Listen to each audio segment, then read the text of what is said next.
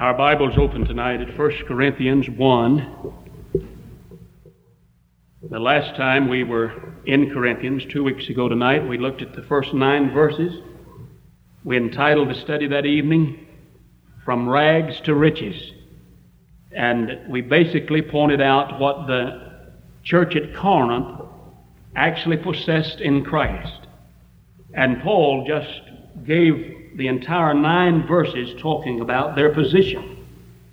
Tonight, Paul's going to begin to deal with a problem in that church. Now, there's a church, I guess there's perhaps any problem that could be imagined now in a church. It existed in the church at Corinth.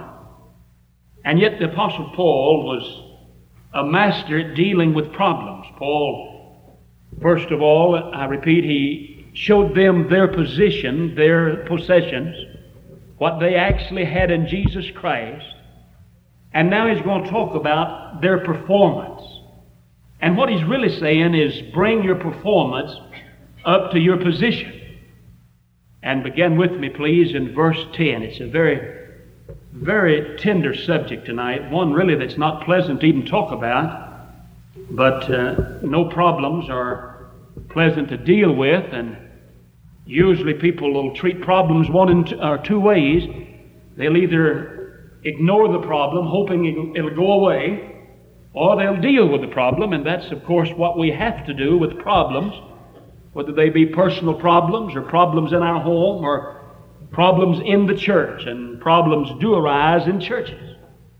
And so the apostle really puts his finger on the basic problem in our study tonight. Now, we're going to learn before we get through 1 Corinthians, and we'll be preaching from time to time on Sunday evening here, and uh, we'll be in Corinthians for a long time. It's a long book. There's a many, many uh, wonderful subjects we'll look at, but there are some very touchy problems that churches have now. And we'll look at them in detail. We'll not evade any of them. We'll not avoid them. We'll not try to skip over. We're going to look at every section of 1 Corinthians. And tonight, I repeat, Paul just gets right down to the root of the matter. Paul doesn't deal with the fruit of these problems. He's going to touch tonight on the root problem. And so in verse 10, he says this to him Now I beseech you, brethren. Paul uses a very tender term. Paul's not ordering them around. He's an apostle, and he could have uh, thrown his weight around as a special messenger, but Paul he had more wisdom than that, and Paul had the love of God in his heart, and Bible says love bears long, and the lo- love reaches out to help. It doesn't kick people around. So Paul is not coming on the scene ordering people. But Paul, as it were, when he uses the word beseech, is the picture as if a person was even on their knees, pleading, begging with a person. And he says, I beseech you, brethren, by the name of our Lord Jesus Christ now, in these first 10 verses, our Lord's name is used and referred to in every verse. We're going to look in a moment and find out that was one of the keys to solving the problem in this church at Corinth. And so he says, I beseech you, brethren, and he's doing it not because of him being an apostle, not because of some authority from some hierarchy. Paul is coming right to the highest authority he could appeal to and says it's in the name of our Lord Jesus Christ. And here's what he's going to talk to them about that you all speak the same thing, and that there be no divisions among you. That you be perfectly joined together in the same mind and the same judgment. For it hath been declared unto me of you, my brethren, by them which are of the house of Chloe, there are contentions among you. I said a moment ago that Paul gets right to the root of the matter. Paul's not talking about heresy here. Paul's not writing to a church and says that it's been rumored around that these problems exist. No, Paul goes to the source of where he got the information. And Paul said, if there's nothing to this, this that I'm asking you about, then you take it up with the house of Chloe because this is where my information came from. I mentioned two weeks ago, and for emphasis' sake tonight, I'll, I'll just mention it again because it goes with this message. You know, oftentimes, if we're not careful, we're guilty of passing along something that may not even be any substance to. And no one knows but my wife, who I'm referring to here, and I would not say anything that would uh, reflect upon someone the wrong way because I don't know the person's motive, so I'll need your undivided attention a moment. But after a visit today, comment was made about a person knowing so much about some problems in people's lives. And the comment was made to me was that that person, every comment was seemed to be negative about some weakness or something in someone's life. And, and I, my answer was simply this I said, I know the church he's from. And that's the constant practice. And I said, I wasn't shocked that that person, every time the person mentioned someone, uh, it was something negative that was said about the person, and something really, as far as I would be concerned, shouldn't even ever be mentioned to anyone. Didn't help anyone, didn't edify us. But yet, and yet some of the things that said, I happen to know two things that were said, and I refuted them. I said, there's no substance to that. And it heard it four states away. And I said, I just happen to know this note. You can write that one off the list. And I'm not being unkind. I wouldn't, wouldn't dare try to judge that person's motive. Of course, I don't know their motive. But I do say this. If we're not careful, sometimes things can be passed along about someone else that we've heard that may not have an ounce of truth or substance to. And as I said here last week, I think it'd be a healthy practice. The first time I ever got a hold of this truth, it came to me from another, and I put it down on, on something that I could just then commit it to memory. And, and the person labored the point when he talked about what I'm going to talk about tonight. And he says, before we attempt to pass on anything about another, we ought to ask ourselves three questions. Number one, is it a fact? I mean, is this true, what I'm about to say? And number two, is it necessary? Do I need to tell you something that I'm about to tell you about someone else? And number three, if it's a fact and if it's necessary that I tell it, number three, am I telling it in love? Am I telling it with kindness or am I telling it in a way to put someone else down? Now, the apostle is not writing to a church and saying, I heard this. the apostle is not saying, it's been rumored to me about you. Now, you see, Paul, he spent 18 months in Corinth establishing this church. And now Paul has received this information from, it just simply says, the household of Chloe. And uh, no doubt this was a, a lady here who servants was probably in that, in that household. The word of house here is really a reference to a household. And they had come to Paul and they had said, Paul, these problems, this this division in our church is existing and it's tearing our church to pieces.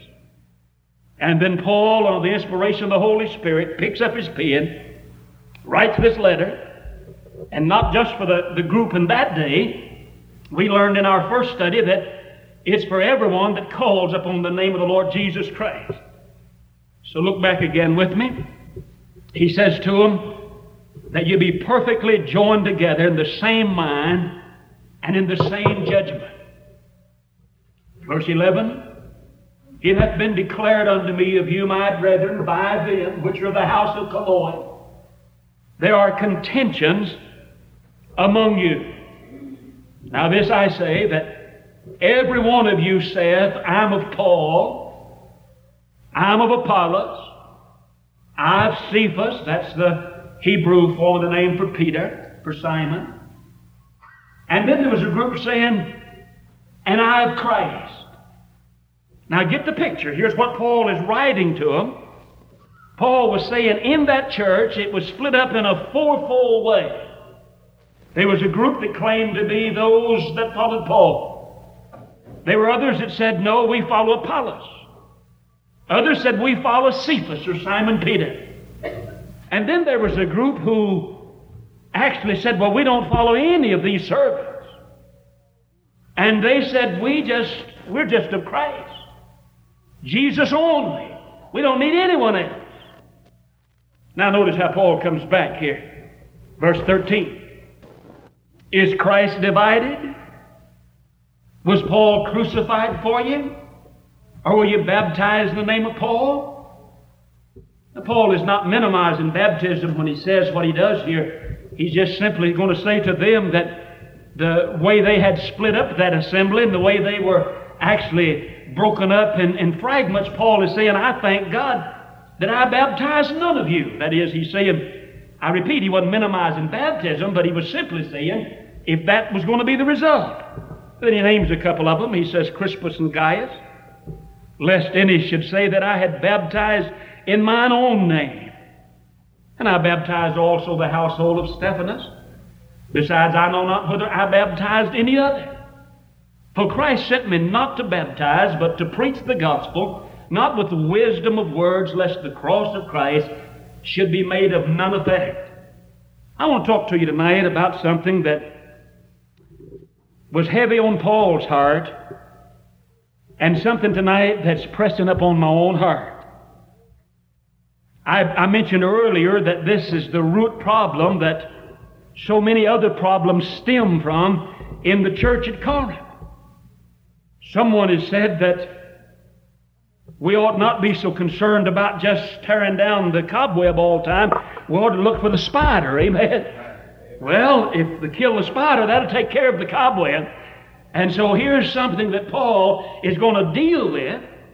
And Paul, being, of course, the man of God that he was, and this is not just Paul writing, this is the inspiration of God. This is the Holy Spirit leading Paul to put this down. And Paul was saying to him, you see, the church was a, a divided church. I told the boys back there, they asked me sometime, what's the title, Pastor? What should we put on the tape? I told them tonight, put on the tape, how to split a church. And, and that's exactly what he's saying here. He is saying this type of attitude splits a church up, and it split this church at Corinth up in a fourfold way. Now we're going to learn a little bit later in the fourth chapter. We're going to learn that Paul says that he had taken these names, and in a figure he'd applied them to himself and to Apollos. So I gather by that that it wasn't really Paul or Apollos or Cephas that this group, he just used him as an illustration. He was saying to them, here's one crowd, you're saying that uh, you follow me, another crowd saying you have nothing to do with Paul and his crowd, you follow Apollos, and but uh, another crowd here's Cephas, another crowd here's Christ. Now what Paul is going to get them to see is that not Paul, not Apollos, not Cephas, but Jesus Christ and Him alone is the head of the church. Now, also, we're going to learn other places, so stay with me carefully. I think I need to mention this, but lest there be some confusion. We're going to find Paul saying a little bit later, he's going to say, Follow me as I follow Christ. And so Paul's not going to say to them that it's wrong for them to follow their spiritual leader. You see, in that early church, they were different ones because Paul's going to say that one planted and someone else came along and watered, but it's God that gives the increase. And in forming that early church, there was a number of people help have a part in forming the church. And now the world has gotten into the church, carnality is controlling them, and Jesus Christ is not Lord in their life. And so the church has been broken up into, into really the word that he uses here is the word for fragments, just like you take something and break it into pieces. And Paul says the body of Christ has been fragmented, it's been broken up in pieces. And here the church was to present to the world the love of God, the gospel of Jesus Christ. And he said, You're offering to them a body that's ineffective, a body that's broken up. I have tonight three words that's on my heart that I believe God wants me to share with you. And the first word is the one I just referred to, and it's the word fragmentation. We're going to look at the pearl of fragmentation, the danger of the church being broken into pieces. And then we're going to look at the word mutilation. And uh, I'll try to point that out in the word in verse 13 the moment. It's a clear word there. And then we want to look at the word restoration. Paul appeals and Paul begs them to be restored in their fellowship, brought back into closeness. Now listen carefully. Here's a church. A church that was in danger of being broken in just pieces. Now they hadn't split off and gone away from the assembly.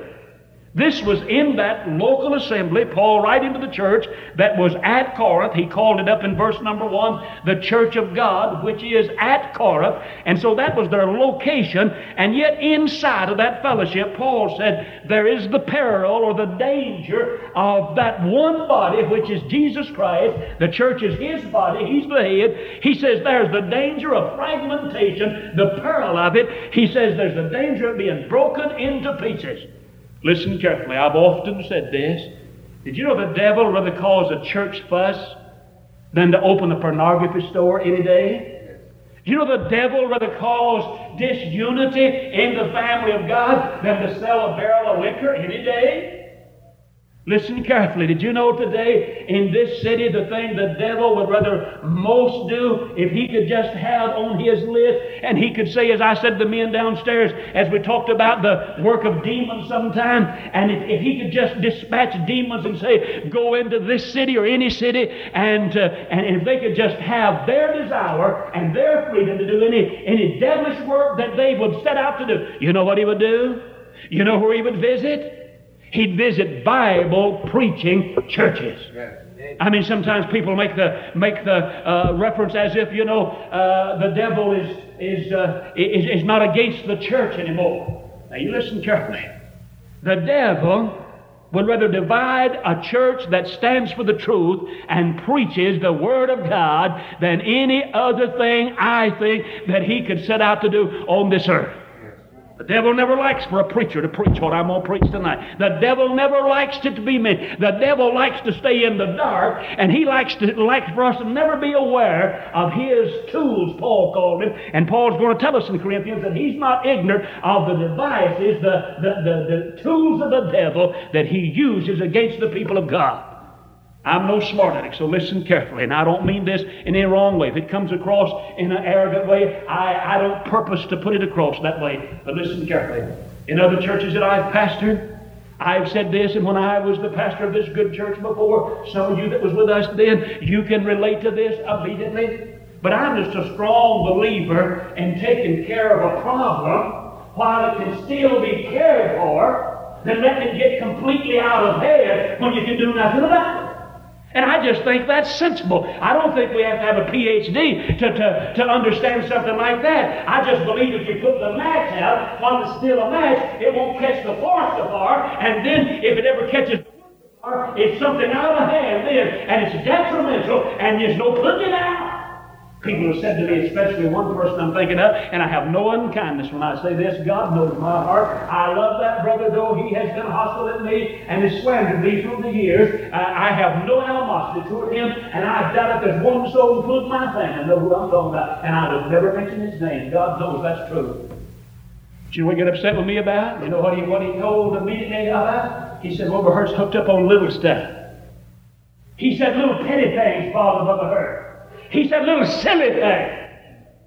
He said little things that don't amount to uh, the snap of your finger. He said it bothers him. And said when we'd have a meeting, there'd be times instead of talking about something momentum, more something huge, said Brother Hurt gets, gets his face gets red and his voice gets lifted over a little thing. Yeah, it's a little bossy, that destroys the vine. The roaring lions, it's sometimes what we call little things, and the things that Paul's going to talk about in a moment that led, the word that he's going to use, you know what it was that led to the Corinthian church being fragmented, broken in four pieces, and a body that's broken apart cannot function. And we're going to see that in a minute.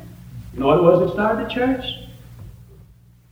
Little things, little inconsistencies, hard feelings toward one another. Those things that wasn't cared for while they could have been cared for. I wouldn't dignify and I, and I would be embarrassed and ashamed to stand here tonight and, and, talk about some things that I know is a fact. Some churches across this country that God's let me see in 20 years. I'm talking about one time powerful churches. One time a body of Christ you could walk in and the power of God and influence everywhere. Some of them got the doors closed tonight. Others have got a handful of this pitiful few, and the devil doing dirt with them, and no power, no reality. You know what's closed the doors? Those things. Wasn't cared for. Wasn't. Wasn't heresy preaching error. Wasn't even what sometimes we think of, quote unquote, big sins, like in the immoral uh, and the sexual. Wasn't, wasn't things like that. There's some tonight, they're so silly and so insignificant, I wouldn't dignify them with talking about them in the pulpit that I've seen churches. Those are those. I said, it's a shame, brother. And here's Paul on his face, as it were, picking up his pen, writing back to a church. And Paul established that church there. And he was saying, Brethren, brethren, do you know what you're doing? You're taking the body of Jesus Christ, which is one body. You're presented to a world as four bodies. It's broken to pieces. And Paul's going to say to us that that body without that unity, of course, he's going to use later this human body as an analogy, as a picture of the spiritual body. And, and, and our bodies put together, we need every member of this body for the body to perform as ought to perform.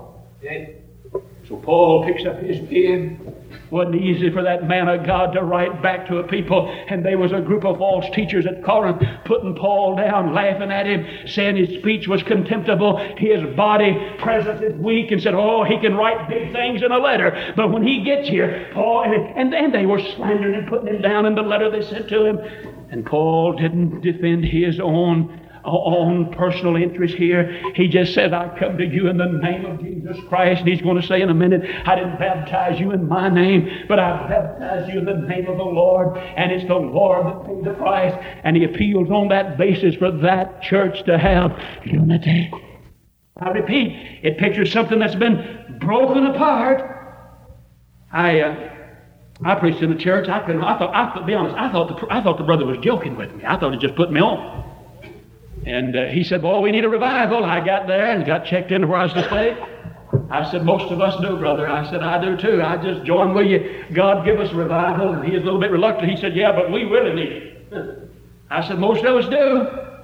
He said, Brother Hurt, Wednesday night, this was uh, this was on the, I was going to be there with him on a Friday through the weekend. He said, Wednesday night in the business meeting, he said, one brother knocked another down out in the hall, and they got outside and had a good time.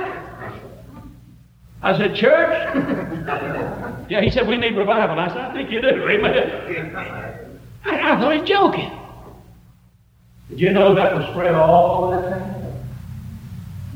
Did you know the media picked that up? I witnessed to a man out there, he laughed in my face. Where are you preaching? Lord, I can tell you, you know, I felt about like that had been a rug I wanted to crawl under.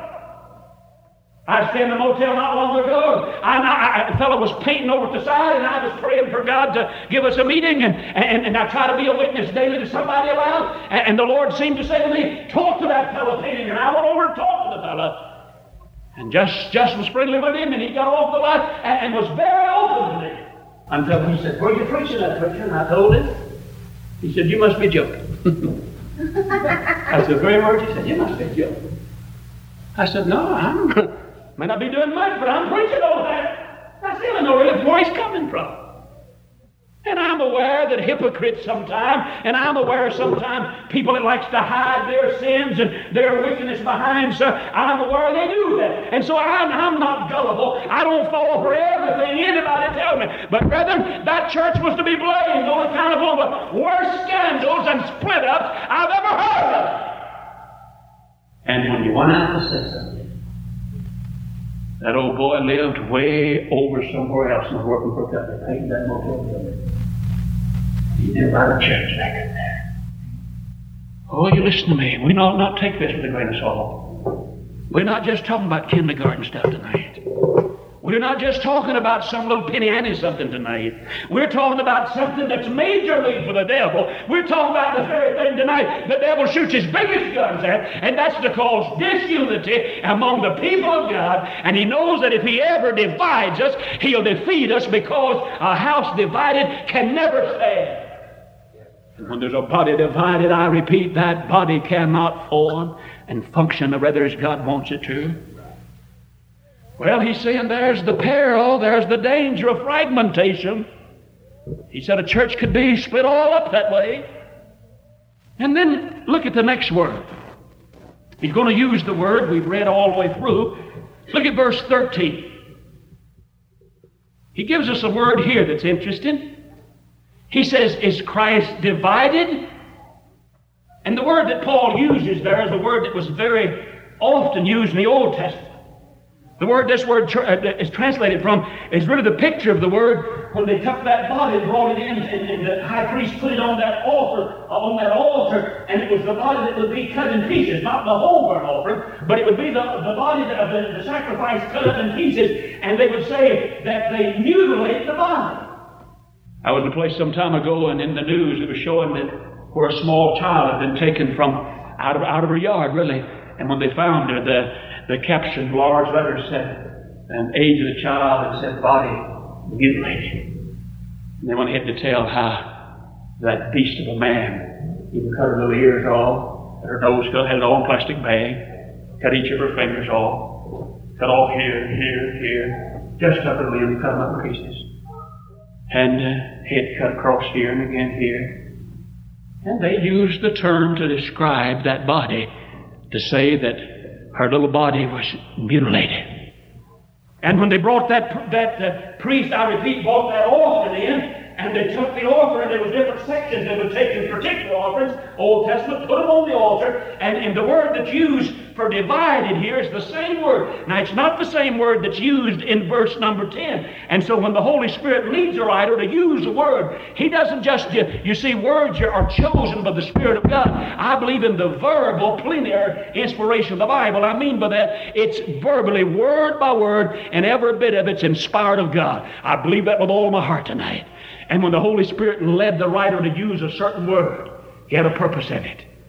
Not just divided like verse 10. Look at it, he says division. Now that's the word to fragment, break something up in pieces, as I said. But the verse in verse 13 is Christ divided. That's that other word. That's a word that describes a body that's been mutilated, a body that's been broken, a body that's been literally chopped into pieces. And so he's saying now, not only was there the peril of fragmentation, but he talks about the pity of mutilation. Just like the body that was mutilated, cut to pieces. He says, Is Christ that way? Is Christ mutilated? Is Jesus Christ's body cut up in pieces like that? And then he goes ahead and adds, Was Paul crucified for you? Or were you baptized in the name of Paul? You see, and tied into that verse, he's going to talk about the cross of Christ, and he's going to talk about the cause of Jesus Christ. And that cause is pictured in baptism when we lower a candidate into the water that's put their faith in Jesus Christ and lift them back up. In picture, that pictures the very message of the church the death, the burial, the resurrection of Jesus Christ. And Paul is saying that's the purpose, that's the cause. And he's saying the pity of mutilation is when something has been cut to pieces like that, the very message we're to offer to the community and the city and the surrounding uh, area of us is the message of the cross of Christ and the cause of Jesus Christ that's getting people saved by the message of the cross and getting them ready for heaven, keeping them out of hell. Paul is simply saying when this happens in a church, that message is cut to pieces. Now listen carefully. That's always the sad thing. Listen. A healthy body, I'm talking about a physical body now, will function properly. An unhealthy body may still function, but it'll not, it'll not function to its capacity. It'll not reach its limit. It'll not reach the, the potential that's there if there is a, if that body is, is not healthy. And Paul, all the way through Corinthians, I repeat, he's going to make that analogy. He's going to look at the human body. He's going to say the eye needs the feet, and the feet needs the eye, and the hand needs the other parts of the body. And he said, because one says he's not the other, that doesn't mean he's not a part of the body. And we'll go in detail when we get over about the 12th chapter along that line. But here in his introductory remarks, he's saying Christ, who is the head of the church, and the church being his body, is he divided? Is he mutilated? And then I repeat, he talks about his cross, the message of Calvary, and talks about the cause, which of course is soul winning and reaching precious souls with the gospel of Jesus Christ. And then, third, after he talks about the peril of fragmentation, danger of breaking the body up in pieces, he then talked about the pity of mutilation. When that happens, he said it pictures the body just cut to pieces. And then here's really the thrust of the whole message. And it's the third and final point tonight. Go back to verse 10 and notice the plea for restoration. The plea for restoration. Notice what he says again. I beseech you, brethren, by the name of our Lord Jesus Christ, that you all speak the same thing.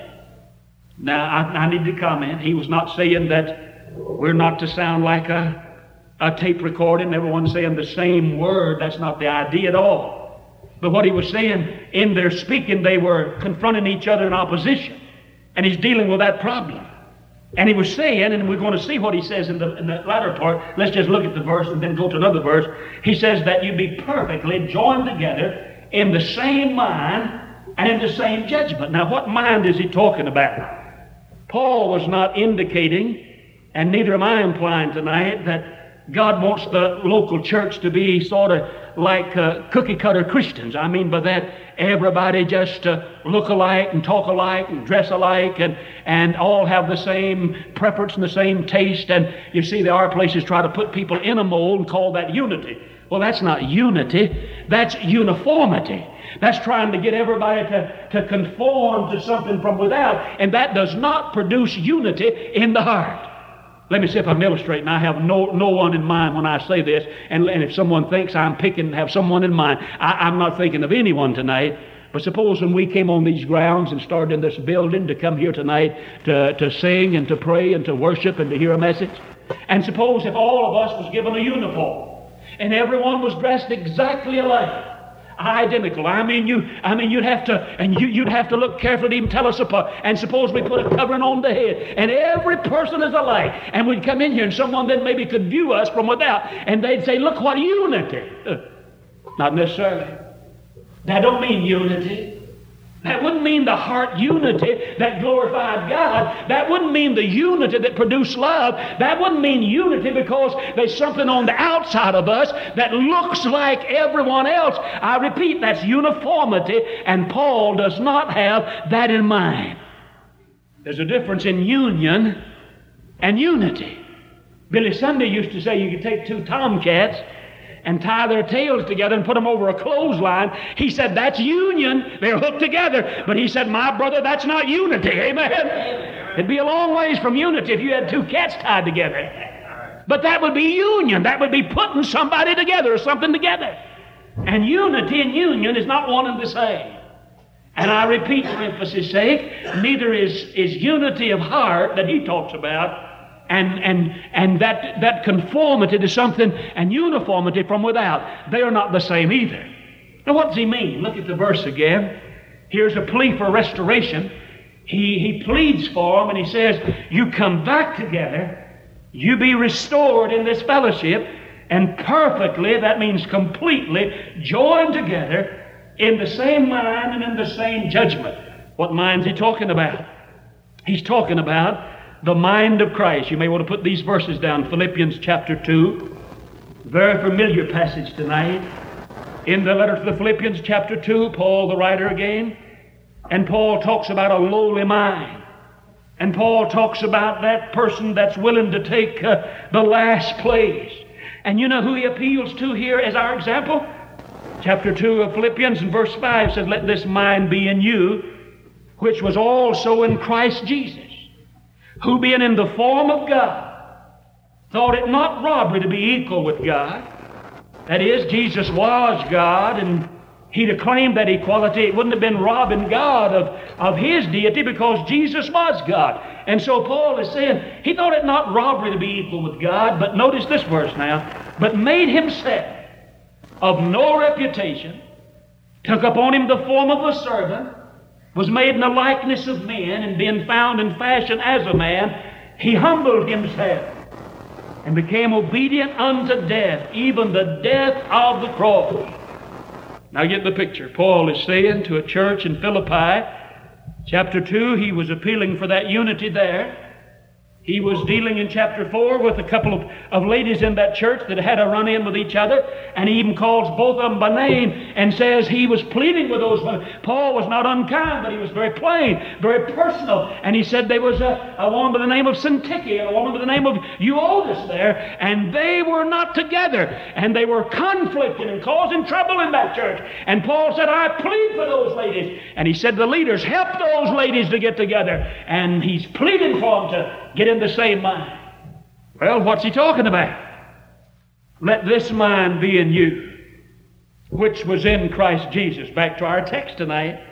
Paul says, Now, I want you to be perfectly joined together in the same mind. And he's going to tell us a little bit later the reason I went to Philippians because it's a little more clear than it is here in the Corinthian passage. And Paul is saying, Here's the picture. You see, in that church at Corinth, Instead of being spirit filled, we're going to learn in the third chapter there's three kinds of people in this room tonight. There's a person that the Bible calls a natural man. There's a person the Bible calls a spiritual man. And there's a person the Bible calls a carnal man. Now, two of those men are saved. And I'm using the word man in the generic sense, mankind. And, but the natural man is a person that's only had the natural birth, never been born of the Spirit. And so they're unsaved. But even in the spiritual family, there is what he calls a spiritual person and he calls a carnal person. And he writes to this church and says, Brethren, I can't write to you and call you spiritual, but he says, You are carnal and you're yet babes in Christ. Well, they've been saved long enough, they ought to have been mature saints. And one of the characteristics of a baby is they're fussy. Babies are always contentious. Babies can't get along with each other as long as a baby has his way and can play with a toy he wants to play with and be in the spotlight all the time. That baby will have a little contentment. But the moment you take his toy and the moment he don't have his way, you've got a problem on your hands. Dr. McGee says he's preached in some churches, in one not long ago, and said they had a ballroom.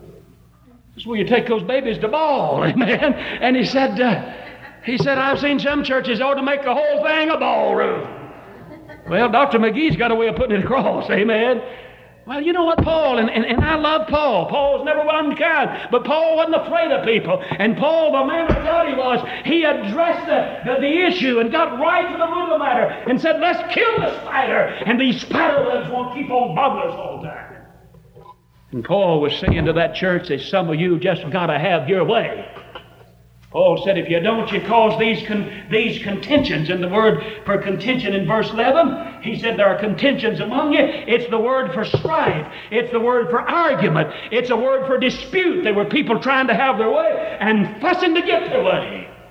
And if they didn't have their way, they was creating little problems and they'd get somebody to create a problem around them. And I personally don't think it was Paul. And Apollos, he said, I've transferred this to us in a figure. He said, I'm speaking figuratively. I'm just using us as an example. And though Paul did start the church and Apollos did come along later, but I think Paul was just using because he didn't call the names, probably didn't know the names. That was insignificant. Who the little crowd that's forming around? Here's a person say, Well, I didn't have my way, so I'll get my little crowd. Somebody else said, I didn't have my way, so they'll get their little crowd. I couldn't have my way, and so they get their way. And you know what you have? You have a one body, supposedly, broken up in so many fragmented pieces. Paul said, wait a minute, that's mutilating the body of Christ. It's just like chopping up a, an altar, a body on the altar and saying to the world, come on now. And Paul said, the world's going to laugh at you. They're going to make fun of you. Or I was going to say, that man said to me on that step ladder, no, thank you. He said, listen, he said, I don't want to get involved in that group. If that's going on over there, he said, man, I got enough problems now. And he wasn't joking. He's very serious. Oh, listen to me tonight, church. Here's a lesson to our souls tonight. Here's a lesson God is saying to us. He is saying through the inspiration of the Holy Spirit, handing it to Paul, and Paul putting it down to the Corinthian church and passing it on to us in this hour. He said, There's the peril, the danger of fragmentation. A church can be broken to pieces. He said, There's the pity of mutilation. When that happens, it's just like you cut the body up in pieces. But he said, I want to plea for restoration. He says, I beseech you Listen carefully. Did you know what the mind of Christ is? Are you listening? When he says, Let this mind be in you, and when he says here that you be perfectly joined together in the same mind, in the same judgment, the word judgment there means discernment, understanding. He's saying the mind of Christ, he who was God. And if he'd have said, I'm going to claim equality with God, I mean, that wouldn't have been robbery. He wouldn't have been stealing from God. He was God. But he didn't come to this world to get his rights. He came to this world to lay down his life. The Bible says when he was threatened, in First Peter's letter, chapter 3, he didn't threaten back. When people, I mean, when they mistreated him, he just took it willingly. The Bible says that he committed himself to him who judges righteously.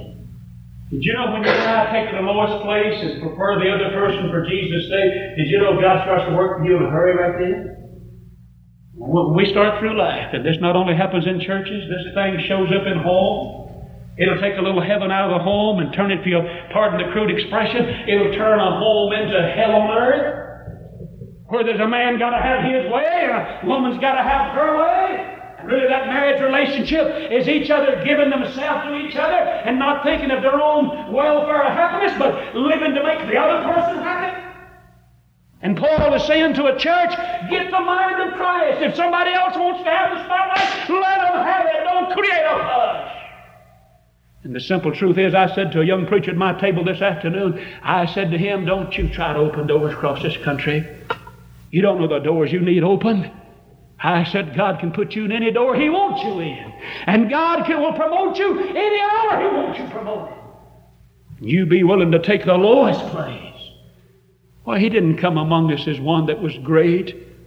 He came among mankind on this earth as a lowly servant to teach Simon Peter and others this truth here. He, he took a towel, wrapped it around him, got down into, with a basin of water, and did a common act of courtesy. In that day, when they'd have the public bathing houses, they'd walk back with sandals, and oftentimes the feet would be dusted, the feet, the, sho- the shoes be removed, and they'd wash the dust from the feet after they had a bath.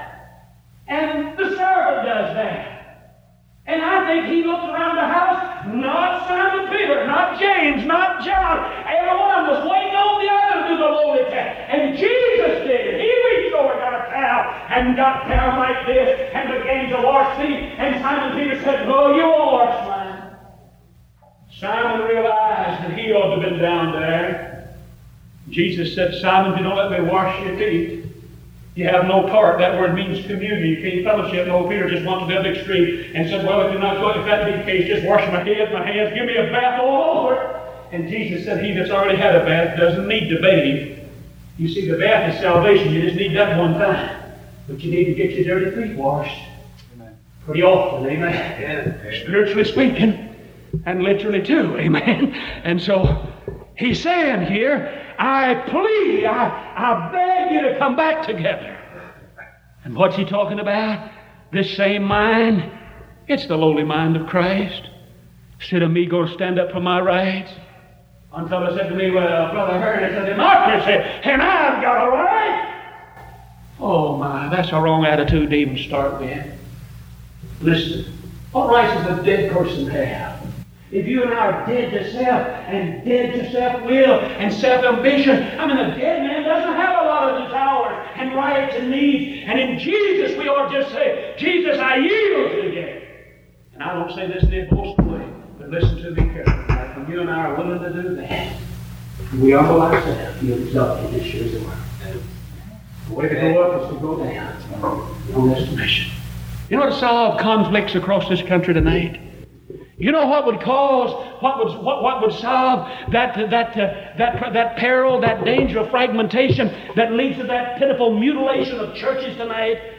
Would be if people would say, Not my will, but thine be done. And Instead of actually, as it says in one place, and seeking the man's own welfare, is to, is to seek the welfare, and the word he used is the wealth of another. One man asked me about that one day. He said, Look at there, that's a strange verse.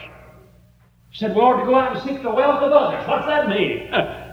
I said, Don't mean what you're implying, amen. I said, read the, the context. It doesn't talk about you to steal his bank account. It says it's welfare. Don't think about our own welfare and interest, but seek the welfare of another.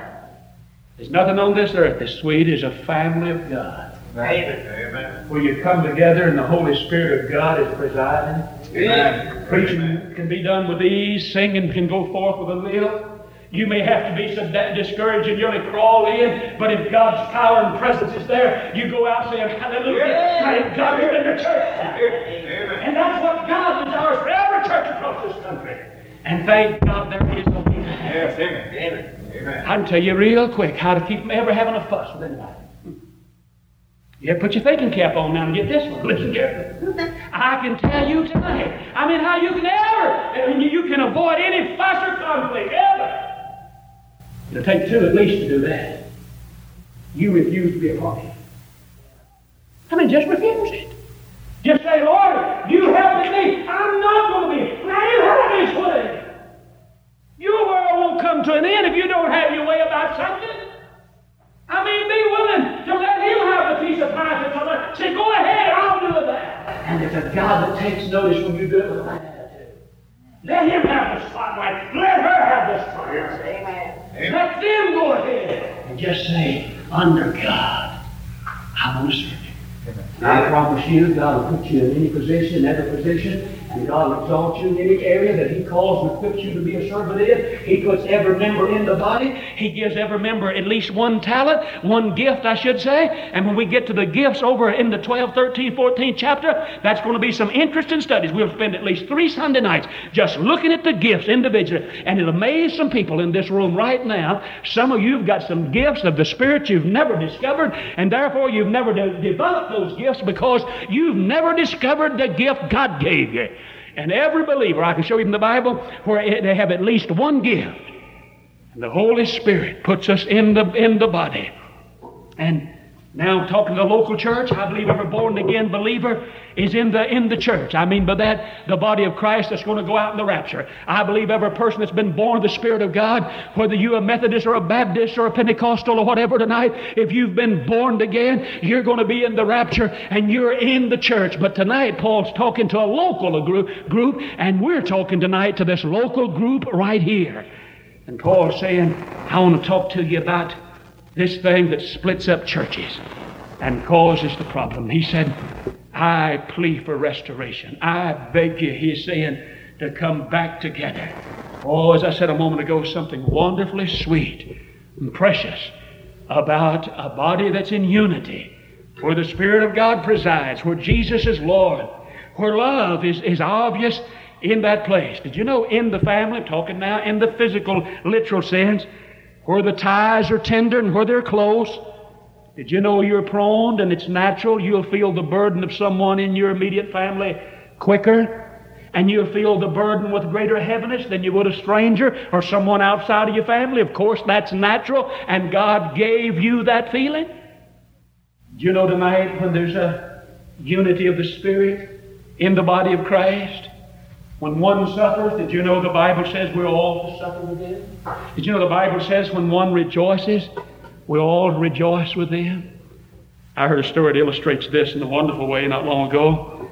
And he said that there was a boy, and he was a, a, a crippled boy, and he's a quite large boy, somewhat uh, uh, retarded mentally, and, and yet he was uh, quite large, but he was physically crippled. And there was an older brother so tenderly cared for him and said that he would even literally, physically pick that boy up. Now, I'm talking about a little fella, great big fella, get him up on his shoulder, and said just with joy and gratitude to be able to do it for his brother. You'd see him around in the neighborhood carrying that boy, literally carrying him places sometimes.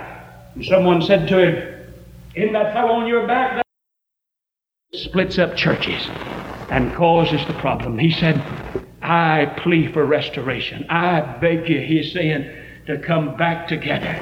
Oh, as I said a moment ago, something wonderfully sweet and precious about a body that's in unity, where the Spirit of God presides, where Jesus is Lord, where love is, is obvious in that place. Did you know in the family, I'm talking now in the physical, literal sense, where the ties are tender and where they're close, Did you know you're prone and it's natural? You'll feel the burden of someone in your immediate family quicker. And you'll feel the burden with greater heaviness than you would a stranger or someone outside of your family. Of course, that's natural. And God gave you that feeling. Do you know tonight when there's a unity of the Spirit in the body of Christ? When one suffers, did you know the Bible says we're all suffer with them? Did you know the Bible says when one rejoices, we all rejoice with them? I heard a story that illustrates this in a wonderful way not long ago. And he said that there was a boy, and he was a, a, a crippled boy, and he's a quite large boy, somewhat uh, uh, retarded mentally, and, and yet he was uh, quite large, but he was physically crippled. And there was an older brother so tenderly cared for him and said that he would even literally, physically pick that boy up. Now, I'm talking about a little fella, great big fella, get him up on his shoulder, and said just with joy and gratitude to be able to do it for his brother. You'd see him around in the neighborhood carrying that boy, literally carrying him places sometimes. And someone said to him, Isn't that fellow on your back there a heavy burden? He said, No, mister, he's not a burden. He's my brother. and I read that and I said, Hallelujah. It does make a difference. The Bible says friends love at all times. And the latter part of that verse in Proverbs says, But a brother is born for adversity. Now, somebody says, What's that mean? Well, a friend loves at all times.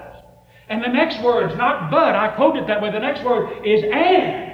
And so he's going to connect. He says, and a brother is born for adversity. God says, I'm going to give you a brother that'll stand with you. When you have an adverse time, there's going to be a brother that'll be a brother to you. He's for that. Eh? Now, I think some of my literal, physical brothers, Doc in particular, the other night, coming home from a meeting with me, and I quoted that verse. And I said, Brother Doc, if anybody's ever been a brother to a brother, you have to me and to my family.